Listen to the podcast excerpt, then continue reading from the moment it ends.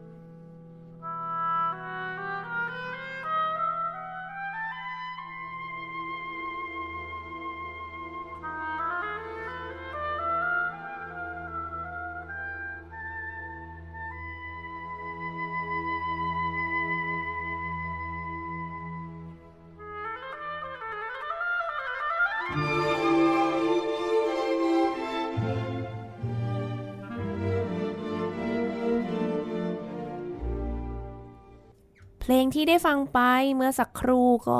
ไพเราะมากเลยเนาะเป็นเสียงโอโบแน่นอนก็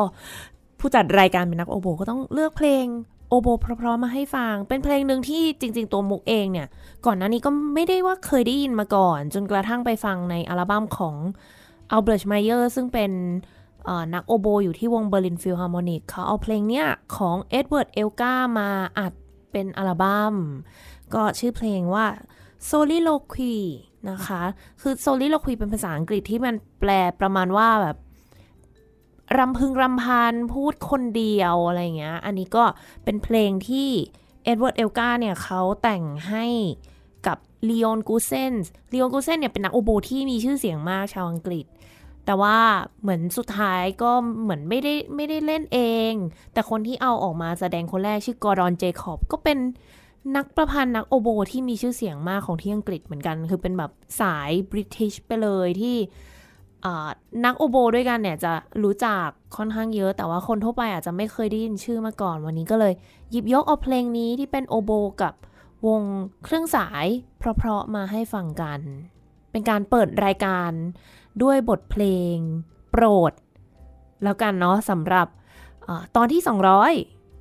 วันนี้ไม่ได้อยู่แค่มุกคนเดียวนะอ้าวทำไมนั่งเงียบจังเลยวันนี้ อีกคนนึงเราก็รออยู่ว่าทำไมไม่พูดอะไรเลยอ่ะคุยกันหน่อยสวัสดีครับจิตเด่นเมฆเหลืองครับผมเสียงที่คุณเคยมาบ่อยๆมาบ่อยๆเรื่องเล่านักดนตรีคนนี้ไม่ใช่ใครที่ไหนใช่ก็โปรดิวเซอร์ของเรานะคะครับมุกต้องแนะนำตัวด้วยไหมมุกณัฐฐาควรขจรนะคะผู้ดำเนินรายการ Gen Z and Classical Music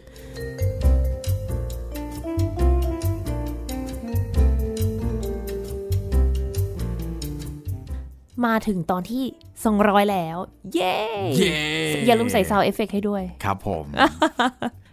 โอเคในฐานะที่เราจัดกันมาได้ถึง200ตอนแล้วฟังดูแบบยังไงอยู่นะจัดกันมาได้ตั้งถึง200โอ้นี่200ตอนคิดคร่าวๆก็ประมาณ4ปีได้กำลังจะ4ปีนะความจริงใช่อีกไม่กี่เดือนเท่านั้นเอง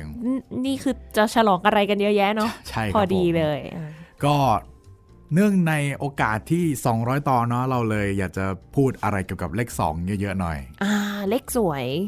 เลขมงคลของรายการเราวันนี้ใช่ก็เลยจะมาพูดถึงเรื่องราวต่างๆในรายการแล้วก็ที่ว่าด้วยเลข2อย่างเช่นตอนที่เราชอบมากที่สุด2ตอนใช่ใช่ใช่ตอนที่รู้สึกว่าโอ้โหดหินมาก2ตอนแล้วก็สุดท้ายก็เป็นเพลงที่เราชอบขอเป็นคนละ1เพลงแล้วกันนะครับก็อย่างที่มุกเปิดไปแล้วเนาะตอนต้นรายการเดี๋ยวของป๊อปจะไปเป็นการปิดรายการครับผม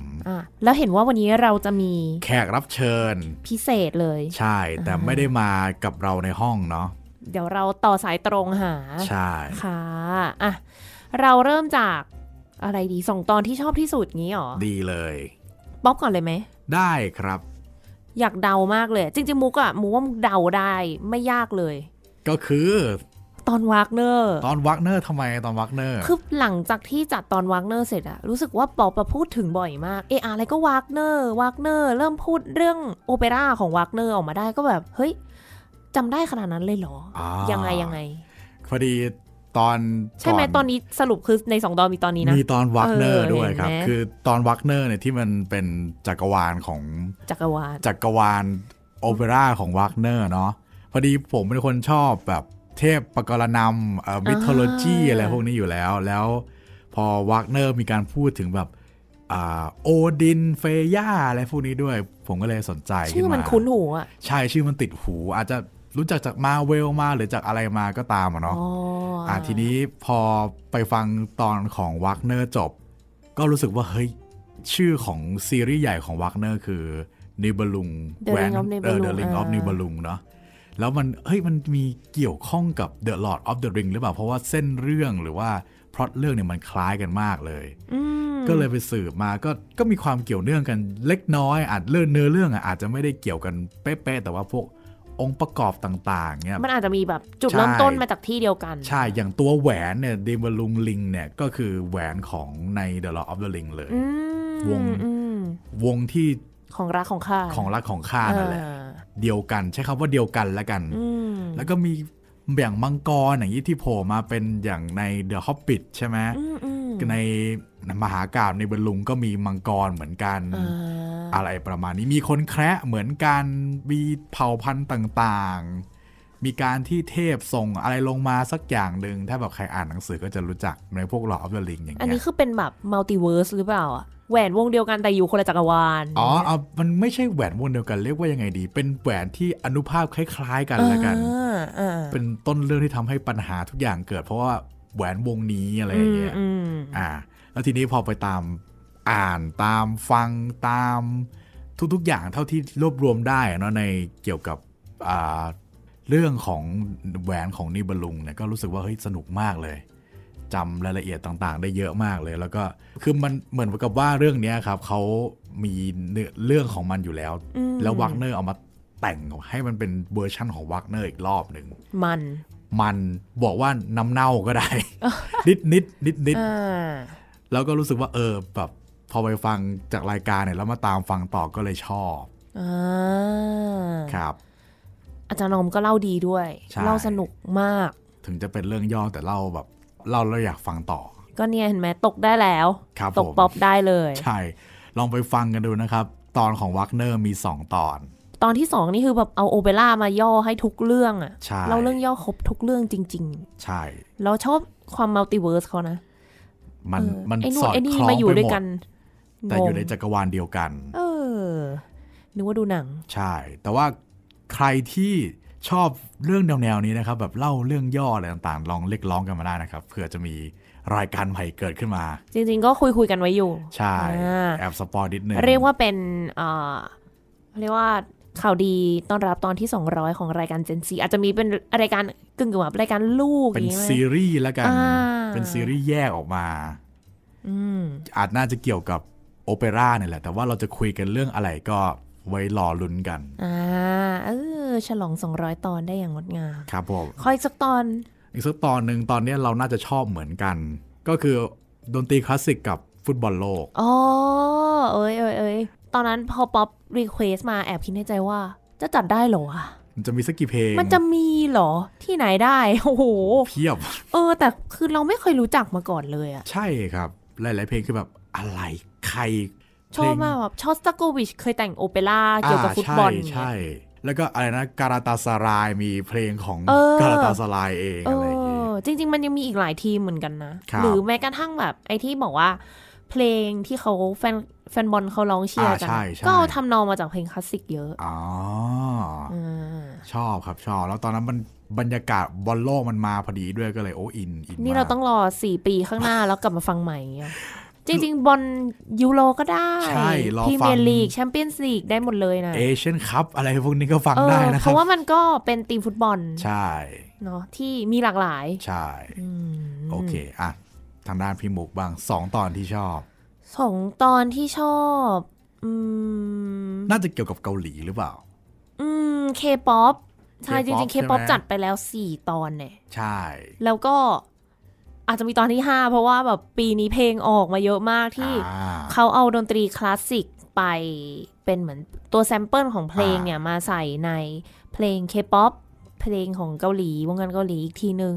คือชอบตรงที่ว่าแบบมันมีอะไรที่หลากหลายมากในดนตรีเคป๊อปที่ตัวเราเองชอบอยู่แล้วก็เป็นติ่งอ่ะแล้วก็เลยได้เอาตรงนี้มาแบบเหมือน2 โลกที่เราชอบอ่ะมาอยู่ร่วมกันแล้วก็ได้มาเผยแพร่แล้วก็เหมือนมีเพื่อนๆติ่งหลายคนที่แบบได้มาฟังเขาก็แฮปปี้ที่ได้แบบรู้จักเพลงอะไรอย่างงี้ด้วยรู้เรื่องราวก็สนุกดี4 ตอนเดี๋ยวเมื่อกี้มีคำว่าแซมเปิลเผื่อคนไม่เข้าใจคำว่าแซมเปิลแซมเปิลมันก็คือเหมือนแบบตัวเพลงคลาสสิกนั่นแหละที่เหมือนหยิบยกมาเป็นแบบตัวอย่างก็เหมือนตัวอย่างอ่ะว่างั้นเรียกง่ายๆคือคล้ายๆลอกแต่ไม่ใช่แต่เขาถือว่าเขาให้เกียรติอะไรเงี้ยให้เครดิตว่าอย่างที่บอกว่าเลดด้วยเวทใช้แซมเปิลเพลง Air on G String ของบาร์กเนี่ยก็ยกมาโดยที่เขามีการบอกกล่าว Blackpink ใช้ La Campanella ของ Paganini อย่างเงี้ยจริงๆก็ต้องขอบคุณนะแต่ละคนเนี่ยทำให้แบบนักประพันธ์ที่โอ้โหมีชีวิตเป็น100-200 ปีที่แล้วได้กลับมามีชีวิตชีวาอีกครั้งหนึ่งสนุกดีครับผมอีกตอนที่ชอบแบบงงมากเลยนะคือดนตรีศาสนาที่พ่อเดียมาคุณพ่อก็มาเล่าเรื่องว่าแบบตัวเราที่เป็นนักดนตรีคลาสสิกมาตลอดเราก็รู้จักแบบเพลงของบาร์กหรืออะไรที่เขาร้องกันในโบสถ์แต่เราไม่เคยรู้ว่าจริงๆแล้วเพลงศาสนา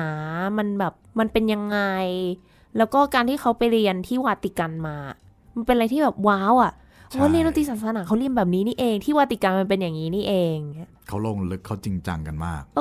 แต่ว่ามันก็มีความแบบทันสมัยอะที่พ่อเดียบอกว่าเรียนพวกเทคโนโลยีสมัยใหม่ด้วยแบบการใช้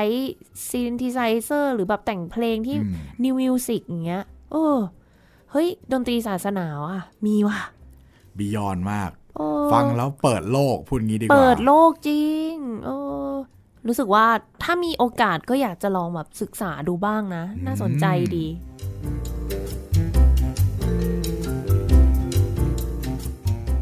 เมื่อกี้ไหนๆผมพูดเรื่องวากเนอร์แล้วเนาะแล้วแขกรับเชิญที่เรากำลังจะต่อสายไปหาเขานี่ก็คือผู้จัดตอนของวากเนอร์นั่นเองครับผมแน่นอนพลาดไม่ได้เลยนะคะครับงั้นเดี๋ยวไปคุยกับอาจารย์ออมได้เลยค่ะสวัสดีค่ะพี่อมสวัสดีครับพี่อมสวัสดีค่ะอุ้ยช่วงนี้เป็นยังไงบ้างคะเนี่ยได้ข่าวว่างานยุ่งมากๆเลยโอ้โหกำลังทำหลายโปรเจกต์อยู่เลยครับโอ้ต้องขอบคุณเลยที่สละเวลาแบ่งเวลามาคุยกับเรา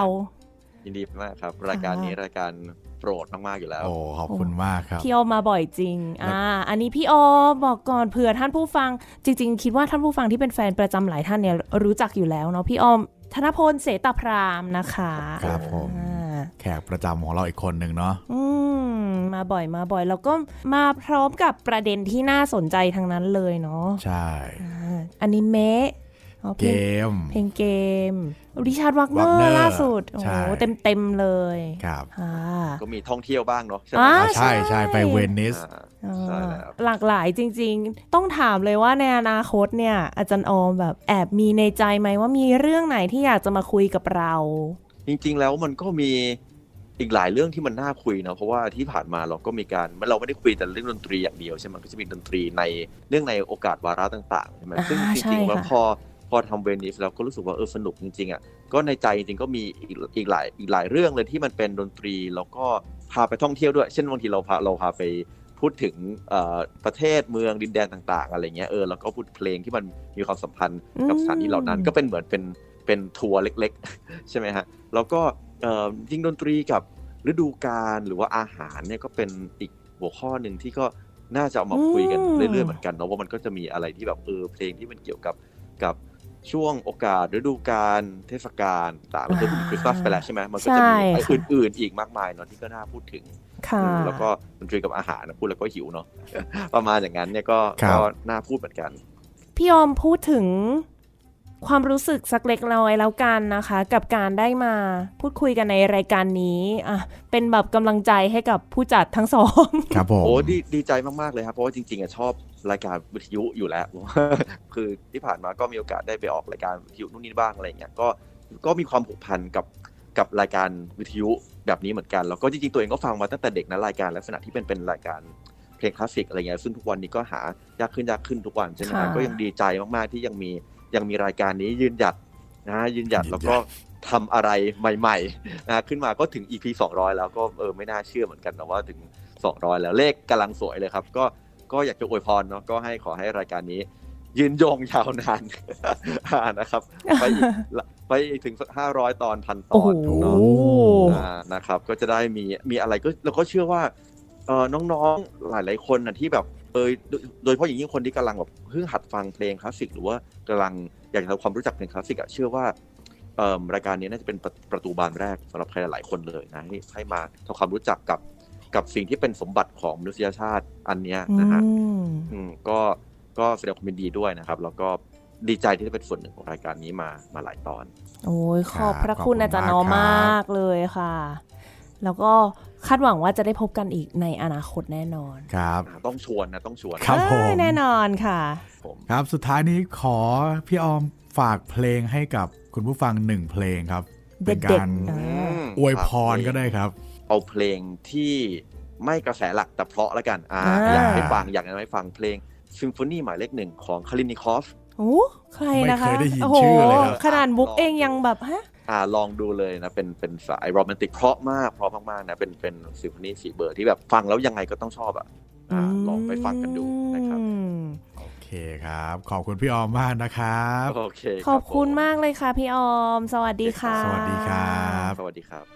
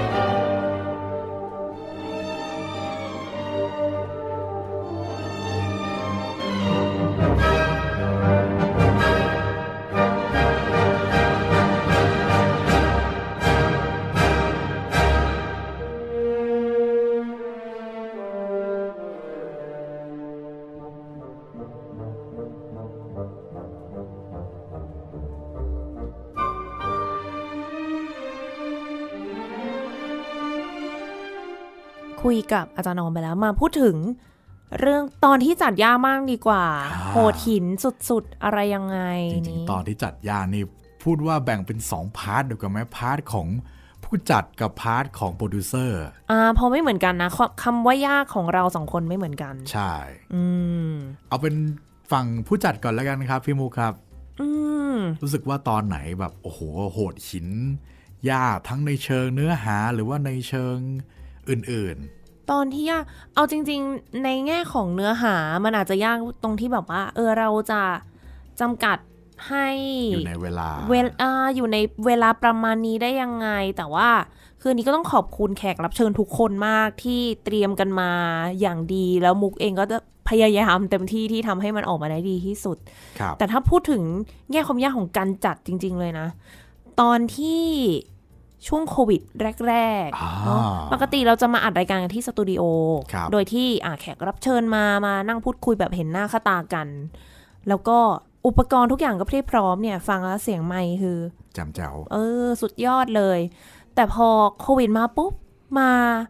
อัดรายการที่สถานีไม่ได้เอาแล้วทำไงต้องโฮมสตูดิโอคือเป็นช่วงที่มุกแบบว่าลงทุนต้องซื้อไมค์ซื้อหูฟังอะไรมาใหม่หมดเลยเพื่อที่จะสามารถจัดรายการได้แต่ว่าไอตอนแรกๆเนี่ยแหละตัวปัญหาว่ามันเป็นช่วงที่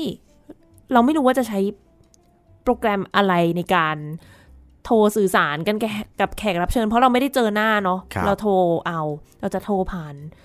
แพลตฟอร์มไหนดีอันไหนเสียงชัดสุดสัญญาณดีสุดสัญญาณที่ห้องดีไหมอยู่บ้านเสียงนกบ้างเสียงรถวิ่งบ้างอะไรอีกอะพอมันไม่เห็นหน้ากันบางทีก็จะแบบสมมติเราอยู่อย่างเงี้ยชูป้ายแล้วเหลืออีก10นาทีหรือว่าแบบทำท่าว่าขอเร็วขึ้นนิดนึงได้ไหมอันนี้คือไม่ได้เลยอะบางทีพูดชนกันอะไรบ้างแล้วก็มันมีความดีเลย์อันเนี้ยชัดมากว่ามันจะดีเลย์กลายเป็นว่าเราต้องรอยังไงอะจำได้ว่าตอนที่จริงๆตอนแรกที่อัดอะของโควิดมันเป็นเรื่องเกี่ยวกับโควิดเลยแต่นั้นมันไม่ได้ยากมากเพราะว่าเหมือนขอให้แขกรับเชิญแต่ละคนอะอัดพูดเกี่ยวกับช่วงชีวิตในตอนโควิดมาแต่ว่าตอนแรกที่อัดแบบโทรคุยอะคือตอนดนตรีคลาสสิกในสหรัฐอเมริกากับพิษเศรษฐกิจอาจารย์โหน่งคมสันแล้วแบบโอ้โหคือคุยไปก็แบบตะกุกตะกักไปอะไรเสียงไม่ชัดสัญญาณหายดีเลย์รู้สึกว่าไม่อยากจัดอีกเลยอะตอนนั้นนะเพราะทำไมมันลำบากขนาดนี้แต่หลังจากนั้นมันก็ทำให้เราได้เรียนรู้มากขึ้นแหละว่าเราจะใช้เทคโนโลยีพวกนี้มาช่วยเหลือในการจัดรายการยังไงบ้างน่าจะตัดยากด้วยปะถ้าโดยตัวรายการอะไม่ยากมากแต่ว่าโดยเวลาเราต้องคัดชนนะครับอย่างเช่นว่ามันดีเลย์ไปนานอย่างเงี้ยเราก็ต้องมาค่อยๆลิมให้มันเข้าใกล้กันแต่ละช่วงแต่ละประโยคเนี่ยมันงานมันหนักขึ้นงานมันมากขึ้นงานมันมากขึ้นเล็มทีละนิดทีละนิดใช่อีกตอนหนึ่งเป็นตอนที่ชอบมากจริงๆอยู่ได้ทั้งตอนที่ชอบแล้วก็ตอนที่ยากเลยนะแต่มันยากมากกว่ามันเป็นตอนที่99กับ100เห็นว่าเป็นตอนพิเศษอีกแล้วคือตอนที่99กับ100เนี่ยมีแขกรับเชิญ4คนแน่นห้องเยอะมากแต่ว่ามันเป็น4ที่ถ้ารวมด้วย5ใช่ไหมแต่ว่ามีคนหนึ่งสายมาจากบ้านใช่ออนไลน์มาก็ด้วยความที่ไม่เคยจัดรายการแบบมีแขกรับเชิญเยอะขนาดนี้มาก่อนมันทำให้แบบโอเคจัดสรรจริงๆยากตั้งแต่นัดวันนัดเวลาเนี่ยยากมากเพราะสุดท้ายเห็นมาก็มีคนหนึ่งที่ต้องโทรออนไลน์มาแล้วก็พอมาถึงการแบ่งเวลาในการคุยมันก็เป็นเรื่องที่ยากน้องจะทำยังไงให้ทุกคนพูดได้อย่างเท่าเทียมแล้วก็มันไม่เป็นการแบ่งแบบว่าเป็นบล็อกๆมากเกินอ่ะซึ่งแบบก็ตอนที่99อาจจะทำออกมาได้ไม่ดีมากตอนที่100ก็ดีขึ้นมานิดนึงเพราะว่ามีประสบการณ์จากตอนที่99ที่ทุกคนเหมือนแบ่งกันเลคเชอร์ไปตอนที่99กับ100นี่เราคุยกันเรื่องเกี่ยวกับเป็นการฉลองครบรอบ100ตอนด้วยแล้วก็เป็นคุยเกี่ยวกับดนตรีคลาสสิกในประเทศไทยเนาะแบบคล้ายๆเสวนาเป็นการเสวนาสนทนากันว่าวงการดนตรีในไทยเป็นยังไงควรจะเดินหน้าไปแบบไหนใช่แล้วก็มีแบบคำถามพิเศษเนาะจำได้ว่าที่แบบว่าถ้ามีได้เงินสนับสนุนมาสัก10 ล้านจะเอาไปทำอะไรเพื่อวงการดนตรีอยากทราบต้องไปฟังคือ5คน4คนแขกรับเชิญเนี่ยคือสุดยอดใครบ้างนะจันยศวณิศรพี่จิ๊บกัลยาพงศธร จันหลุยเปียวัฒน์หลุยลาภประเสริฐแล้วก็อาจารย์กิฟพมรพันธ์โกมลพมรโอ้คือเป็นแบบตัวท็อปในวงการดนตรีในไทยแล้วก็เป็นแบบเหมือนคนละเจเนอเรชั่นคนละเจน คนละสายงานคนละกลุ่มเครื่องดนตรีคนละมหาวิทยาลัยคือทุกคนมีดีอ่ะมีของอ่ะทุกคนก็เลยอยากจะพูดอ่ะเนาะสนุกเหนื่อยแต่สนุกมากครับค่ะแหมปอบ้างไหมได้เลยครับตอนที่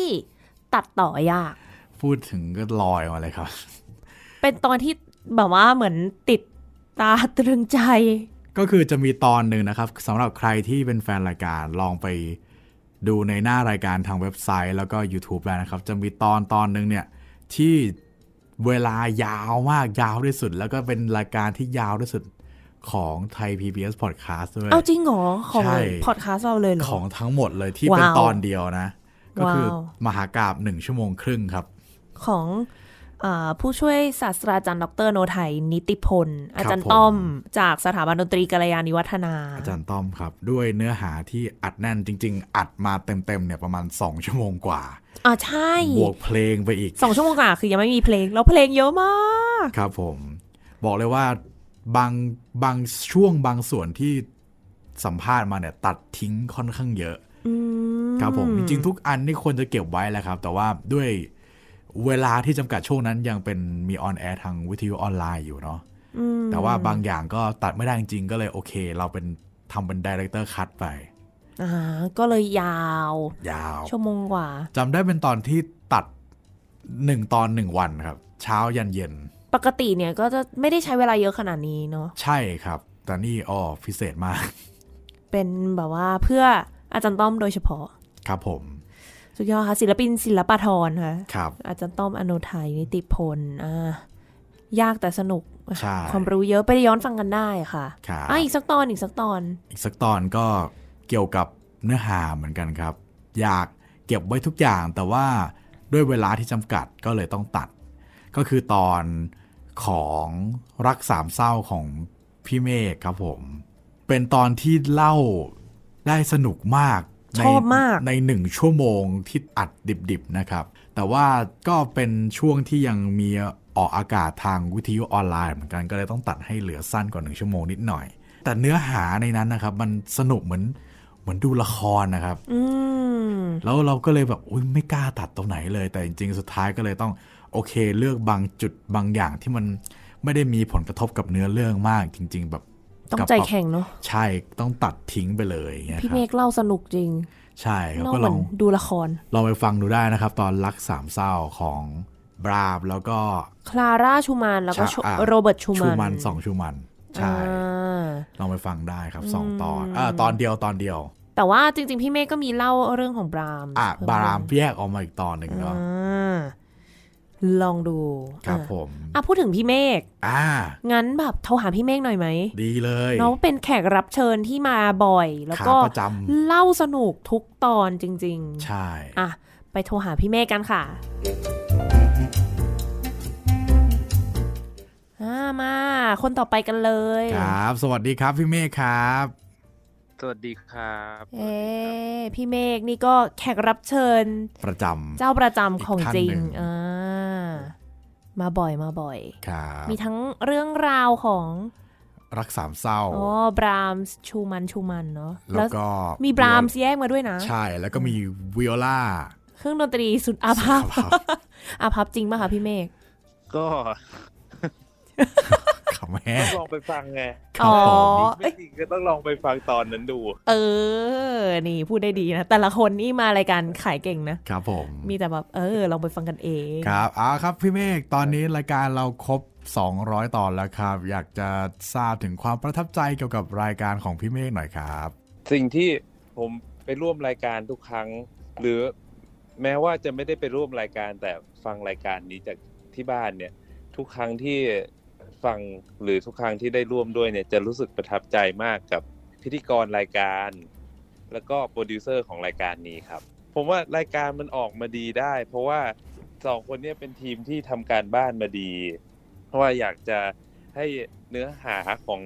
รายการออกไปทางไหนจะสื่ออะไรให้ท่านผู้ชมแล้วก็ เวลาผมฟังอ่ะผมไม่ได้ฟังคนเดียวบางครั้งคุณพ่อคุณแม่ที่บ้านก็ฟังด้วยแล้วคนรู้จักก็ได้ฟังแล้วเขาก็แบบว่าที่จริงมันสนุกนะเขาไม่ได้ฟังแล้วรู้สึกน่าเบื่อ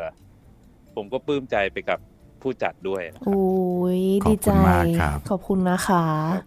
แล้วก็อีกอย่างหนึ่งคือโดยส่วนตัวคือเราน้องมุกทำรายการใช่ไหมเหมือนคิดว่าเราจะให้ผู้รักดนตรีทั่วไปเนี่ยเข้าใจเกี่ยวกับดนตรีคลาสสิกได้แต่สำหรับผมที่เป็นนักดนตรีคลาสสิกเองเนี่ยฟังเองก็ยังได้เกร็ดความรู้หลายอย่างที่ไม่เคยรู้มาก่อนด้วยซ้ำมุกที่เป็นผู้จัดเองก็ได้เรียนรู้เยอะมากต้องแบบขอบคุณรายการนี้จริงๆที่แบบเปิดพื้นที่ให้มุกจัดด้วยเหมือนกันใช่ดีใจที่มีรายการนี้อยู่ครับแต่ว่าต้องมีต่อไปไหนๆก็ไหนๆแล้วอวยพรกันสักนิดหนึ่งครับพี่เอครับอยากให้มีรายการนี้อยู่คู่กับไทย PBS อยู่คู่กับผู้ฟังที่รักทุกคนเป็นนานๆเพราะว่าเรื่องราวเกี่ยวกับดนตรีคลาสสิกเนี่ยมันก็มีมากมายหลากหลายดนตรีมันอยู่มาหลายร้อยปีแล้วนะแน่นอนเรื่องราวมันไม่มีวันหมดจะเล่ายังไงก็สนุกทุกเมื่อก็ขอให้รายการนี้หาเรื่องเล่าสนุกๆมาให้พวกเราฟังต่อไปอีกเป็นร้อยๆตอนเลยครับโอ้ยขอบคุณมากครับจริงๆแอบถามนี่ว่าพี่เมฆมีเรื่องที่อยากจะมาคุยด้วยกันอีกเปล่ายังไม่ได้คิดถ้าคิดออกเราจะหรือถ้าทีมงานทางรายการคิดออกก็นี่ได้ครับให้การบ้านมาได้เอ้ยพร้อมเสมอเมื่อเธอต้องการ ถูกต้องครับสุดท้ายนี้ฝากเพลงสักเพลงนะคะให้ท่านผู้ฟังแล้วก็รายการ Gen Z and Classical Music เรียกได้ว่าเป็นการเฉลิมฉลองเนาะครบ200ตอนเพลงอะไรดีผมอยากเอาเพลงที่มันรวมแบบว่าคล้ายๆกันรวมทุกเอพิโซดที่ผมเคยไปออกมาก็คือเพลงนี้เป็นเพลงที่ผมรักมากรักตั้งแต่เด็กเพราะว่าเป็นเพลงคลาสสิกแรกๆที่คุณพ่อเปิดให้ฟังแล้วก็รู้สึกว่ามันติดหูจนทุกวันนี้ก็ยังติดหูได้เล่นไป 3-4 ปีก่อนก็เล่นแล้วมีความสุขมากครับเพลงนี้เป็นเพลง String Sextet หมายเลข 1 in B flat major opus ที่ 18 ของโยฮันเนสบรามเป็นเพลงที่ไพเราะมากคือเป็นเพลงที่ฟังแล้วฟีลกู๊ดแน่นอนสำหรับผู้ฟังที่อยากจะไปหาอะไรฟังที่แบบว่าฟังแล้วชื่นใจสบายใจแล้วก็งดงามทำให้วันนี้เป็นวันที่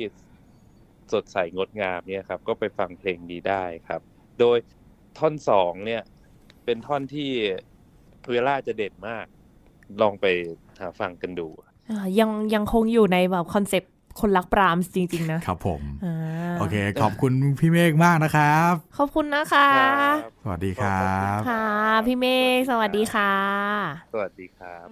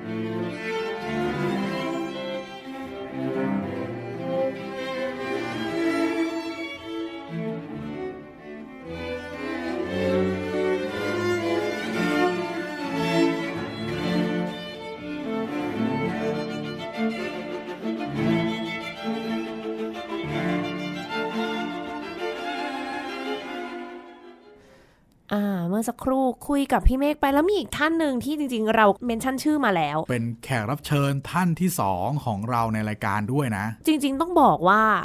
มาตั้งแต่วันแรกของการอ่านคนนั้นอ่ะวันแรกของแบบรายการ Gen Z ของมุกอ่ะวันที่มุกกล้าพูดว่าคนนี้คือเซฟมุกวันนั้นเลยนะเพราะว่าจำได้ว่าแบบโอ้โหไม่ไหวแล้วแต่พอท่านนี้มาลื่นไหลเล่าเก่งแล้วก็ยังมากับเราอีกหลายครั้งเล่าสนุกทุกครั้งเลยแล้วก็จริงๆเจอบ่อยมากเพิ่งเจอเมื่อวานนี้เอง เดี๋ยวขออนุญาตโทรหาดร.ยศมณีสอนกันค่ะครับสวัสดีค่ะอาจารย์ยศสวัสดีครับอาจารย์ยศสวัสดีครับเย้โอ้แขกรับเชิญตั้งแต่วันแรกเนาะวันแรกของการอัดรายการจริงๆนะคะใช่อาจารย์ยศนี่ขับรถอยู่ปะคะเนี่ยใช่ครับโหสุดยอดขับรถมากยินดีมากเลยครับที่ได้เป็นผู้รับแขกผู้รับเชิญคนแรกๆนะครับก็อันนี้เป็นอะไรที่แบบว่าเป็นสิ่งที่ประทับใจมากด้วยนะครับแล้วก็เป็นโอกาสที่ดีมากๆของวงการดนตรีคลาสสิกของบ้านเราด้วยครับเป็นการที่น้องมุกมาช่วยทำรายการแล้วก็ทางไทย PBS เนี่ยได้มีแนวทางในการทำให้ดนตรีคลาสสิกเป็นที่รู้จักนะครับในมุมมองของทั้งคนรุ่นใหม่และก็คนที่เป็นผู้ที่ชื่นชอบดนตรีคลาสสิกเลยขอบคุณมากเลยครับอาจารย์เป็นยังไงบ้างครับเวลาปกติที่มาอัดรายการที่นี่จริงๆเวลาถ้าจะสารภาพคือตอนที่มาเนี่ยแต่ละตอนก็คือมีความรู้สึกว่าเหมือนมาเล่าสิ่งต่างๆความรู้หรือว่าอะไรในประสบการณ์หรือคุยกันเพราะรายการเป็นไม่ได้ออกไปทางแนวเครียดนะครับออกทางเหมือนคล้ายๆกับเป็นการนำเสนอในอารมณ์แบบเป็นกันเองใช่ไหมครับแล้วก็ให้ข้อมูลให้ความรู้กับผู้ฟังแล้วก็ยังแนะนำเพลงให้ผู้ฟังด้วยนะครับก็เลยเวลามาที่รายการมาอัดรายการเนี่ยแล้วก็โดยที่ว่าก็รู้จักกับพิธีกรอย่างน้องมุกอยู่แล้วก็เลยรู้สึกว่าเป็นกันเองแล้วก็รู้สึกว่าไม่เกรงนะครับแล้วก็มีเหมือนกับว่าเราสามารถพูดอะไรได้อย่างสนุกสนานในทางเดียวกันด้วยที่เป็นผู้ที่อยู่วงการวิชาการก็รู้สึกว่าได้มีส่วนที่ได้ให้ความรู้กับผู้ฟังด้วยได้ให้ความรู้และได้ปล่อยมุกพร้อมกันครับครับผมจริงๆอยากมาปล่อยมุกมากกว่าแหมเวลาซ้อมในวงก็ปล่อยเก่งนะต้องมาปล่อยให้ท่านผู้ฟังด้วยค่ะเก่งเวลาอยู่รับหลังนะครับในรายการก็ตัวแข็งทื่อไม่สนุกอาจารย์ยศยังมีเรื่องที่อยากมาเล่ามาคุยให้กับผู้ฟังฟังอีกไหมคะถามแบบเผื่อๆไว้ก่อนจริงๆก็มีเรื่อยๆครับเพราะว่าก็จะมีงานที่ในส่วนที่เป็นวิชาการและการที่เป็นการเป็นนักดนตรีเนี่ยอยู่เรื่อยๆครับก็จริงๆก็จะมีเรื่องอยู่เรื่อยๆอย่างช่วงนี้จริงๆแล้วก็กำลังเริ่มจะมีโปรเจกต์ใหม่ขึ้นมาอะไรอย่างเงี้ยก็คิดว่าถ้าพอเริ่มเป็นรูปเป็นร่างเนี่ยก็คงจะอาจจะได้มีโอกาสได้มาเล่าให้ผู้ฟังได้ฟังครับว่ารายละเอียดเป็นยังไงเกี่ยวกับดนตรีเกี่ยวกับเครื่องเป่าเกี่ยวกับอะไรเงี้ยครับซึ่งเกี่ยวข้องกับทางทั้งดนตรีคลาสสิกแล้วก็ต้องการประยุกต์ดนตรีของไทยหรือวัฒนธรรมไทยเข้ามาด้วยมันจะเป็นสิ่งที่ผมทำอยู่ตอนนี้นะครับนึกถึงแม่งูเอ๋ยเลย น่ารักมากค่ะอ่ะไหนๆก็ครบรอบครบ200ตอนพี่ยศอวยพรพวกเราสักนิดนึงนะคะก็ขอให้รายการอยู่คู่ไปกับคนไทยไปอีกนานๆนะครับแล้วก็ขอให้มีเขาเรียกว่าความเจริญรุ่งเรืองมีผู้ฟังติดตามมากมายซึ่งอันนี้ก็เป็นเรื่องที่ทุกคนก็เขาเรียกว่าเป็นที่ตื่นตัวกันในวงการดนตรีคลาสสิกอยู่แล้วนะครับแล้วก็ขอให้มีผู้ฟังหน้าใหม่เข้ามาฟังเพราะว่าอันนี้เป็นรายการที่ดีมากๆนะครับเป็นทำให้วงการคลาสสิกเนี่ยมีกระแสมีการให้ความรู้นะครับแล้วก็มีการแนะนำบทเพลงหรือว่าทำให้ผู้ฟังเนี่ยมีแนวคิดนะครับแล้วก็เกิดความสนใจดนตรีคลาสสิกแล้วก็ยังทำให้เขารักดนตรีคลาสสิกและถ่ายทอดดนตรีคลาสสิกไปยังผู้ฟังรุ่นใหม่ๆได้ด้วยครับแล้วก็เป็นดนตรีเป็นรายการที่ให้ความสุขกับผู้ฟังนะครับจะให้ทุกคนเนี่ยช่วยกันเผยแพร่ดนตรีคลาสสิกนะครับซึ่งเป็นดนตรีที่อยู่กับโลกมาอย่างนานยาวนานและทุกวันนี้ก็ยังอยู่นะครับแล้วก็เป็นศิลปะที่คงไม่หายไปไหนนะครับแล้วก็จะมีรายการ Gen Z เนี่ยครับที่จะช่วยทำให้ วงการดนตรีอะไรดนตรีคลาสสิกนะครับมีความเจริญรุ่งเรืองไปด้วยนะครับก็เจริญรุ่งเรืองไปด้วยครับแล้วก็อวยพรทั้งโปรดิวเซอร์ทั้งพิธีกรนะครับแล้วก็ทั้งไทย PBS นะครับขอให้อยู่คู่กับเราเป็นนานๆนะครับแล้วก็จะได้เป็นผู้ผลักดันให้วงการนี้เป็นที่เขาเรียกว่ามี impact นะครับกับกลุ่มใหญ่ขึ้นโอ้ขอบพระคุณมากเลยค่ะขอบคุณมากเลยครับอ่ะอีกอย่างนึงฝากบทเพลงให้กับท่านผู้ฟังหน่อยเนื่องในโอกาสครบเนี่ย200ตอนค่ะพี่วดมีเพลงอะไรมาฝากเพลงที่ฟังง่ายๆนะครับฟังสบายก็คือน่าจะเป็นเพลง Cinema Paradiso นะครับก็จะมีท่อนที่ไคลเน็ตโซโล่อยู่นะครับเนื่องด้วยผมเป็นคนรักไคลเน็ตนะครับก็เลยอยากนำเสนอเพลงที่ไม่ว่าจะเป็นผู้ฟังดนตรีคลาสสิกแบบฮาร์ดคอร์หรือว่าแม้กระทั่งคนที่ชอบฟัง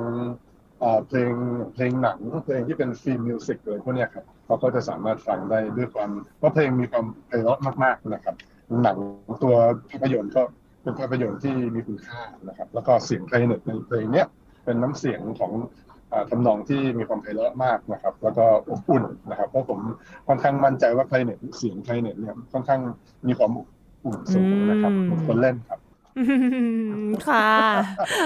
ครับผมได้เลยค่ะอาจารย์ยศขอบคุณมากเลยนะคะขอบคุณมากค่ะไว้โอกาสหน้ามาเจอกันที่รายการค่ะได้เลยครับค่ะพี่ยศขอบคุณค่ะสวัสดีค่ะสวัสดีครับ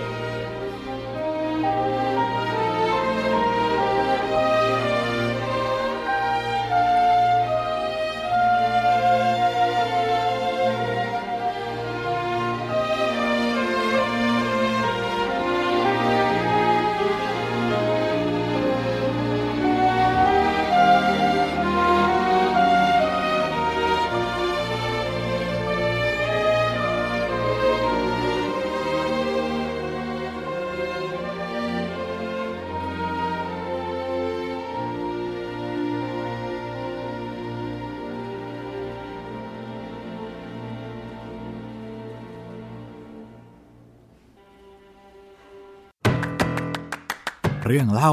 นักดนตรีเป็นนักดนตรีกับเขาด้วยเหรอใช่จริงๆตอนเด็กๆเคยผูกพันกับดนตรีคลาสสิกมาก่อนยังไง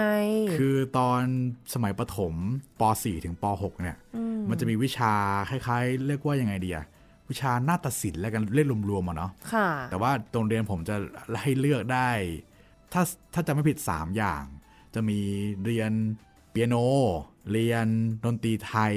แล้วก็เรียนรำค่ะซึ่งรำเนี่ยผมไม่เอาอยู่แล้วแล้วก็สมัยก่อนมีค่านิยมว่าเฮ้ยเล่นเปียโนมันก็เท่เหมือนกันนะแบบดู คุณหนูหน่อยอะไรประมาณนี้ลูกคุณนะใช่แล้วก็แบบเอาพอมองไปที่ดนตรีไทยคืออันนี้เป็น mindset สมัยก่อนนะครับตอนเด็กๆยังไม่รู้เรื่องใช่ตอนเด็กๆก็คิดว่าโอ้ยดนตรีไทยก็ต้องเขย่าอังกะลุงอย่างนี้หรออะไรอย่างเงี้ยก็เลยรู้สึกว่าอ่ะโอเคเราเลือกเรียนเปียโนไปพอเข้าไปคลาสเปียโนครั้งแรกจำได้เลยว่าเหมือนอาจารย์เขาจะเข้าใจผิดว่าเราเนี่ยเคยเรียนคีย์บอร์ดอะไรอย่างนี้มาก่อนตั้งแต่เด็กๆแล้วเพราะว่ามันไม่มีใครเข้ามาเรียนเปียโนตอนช่วงนี้อ่ะตอนช่วงแบบป.4 ประมาณ10กว่าขวบแล้วอะไรอย่างเงี้ยครับเขาก็เลยจับเราเล่นเพลงยากแบบในเล่มหนังสือนะครับมันจะมีประมาณ100หน้าเนาะเขาก็เอาเราเล่นหน้า50เลยอะไรอย่างงี้เพลงอะไรก็ไม่รู้แล้วก็อ่านโน้ตไม่เป็นอะไรไม่เป็นเลยเขาก็นึกว่าเราอ่ะแบบไม่ตั้งใจซ้อมหรืออะไรอ๋อไม่ใช่ไม่รู้แล้วสุดท้ายเป็นไงคิดว่าเลือกถูกไหมสุดท้ายพออาจารย์เขารู้เขาก็ให้ฝึกจับเล่นแบบโดเรมีฟาซอนฝึกอ่านโน้ตฝึกอะไรไปเรื่อยๆก็เรียนถึงป.6 เลยนะสุดท้ายรู้สึกว่าไม่ชอบขนาดนั้นย้อนกลับไปตอนนั้นได้อาจจะเลือกอย่างอื่นแต่ถ้าทำได้อาจจะไม่เลือกอะไรเลยอย่างนี้หรอเป็นไปได้ โอเคเราก็คุยกับแขกรับเชิญไป2ท่านเลยเนาะแล้วพี่มุกคิดว่ารายการหลังจากนี้นี่จะเป็นยังไงบ้างอย่างที่พี่เมฆบอกอะว่าเรื่องราวดนตรีคลาสสิกเนาะมันหลายร้อยปีอะมันยังมีเรื่องให้คุยได้อีกเยอะมากใช่เพราะงั้นก็คงอย่างน้อยๆก็คือไปต่อก่อนเนาะมันยังมีเครื่องดนตรีที่เรายังไม่ได้คุยกันบ้างมีเรื่องราวของนักประพันธ์อีกหลายคนที่อยากจะพูดถึงจริงที่คิดไว้อีกอันคือบัลเล่ยังไม่ได้คุยเลยบัลเล่เพลงประกอบบัลเล่อะไรอย่างเงี้ยก็อยากจะเอามาแนะนำให้ฟังหรือแม้กระทั่งเชิญนักบัลเล่มาหัวข้อที่เตรียมไว้เพิ่งอัดไปเหมือนกันก็เป็นการรีวิวเกี่ยวกับการเรียนการสอนในประเทศจีนมีที่คุยไว้เนาะอยากจะ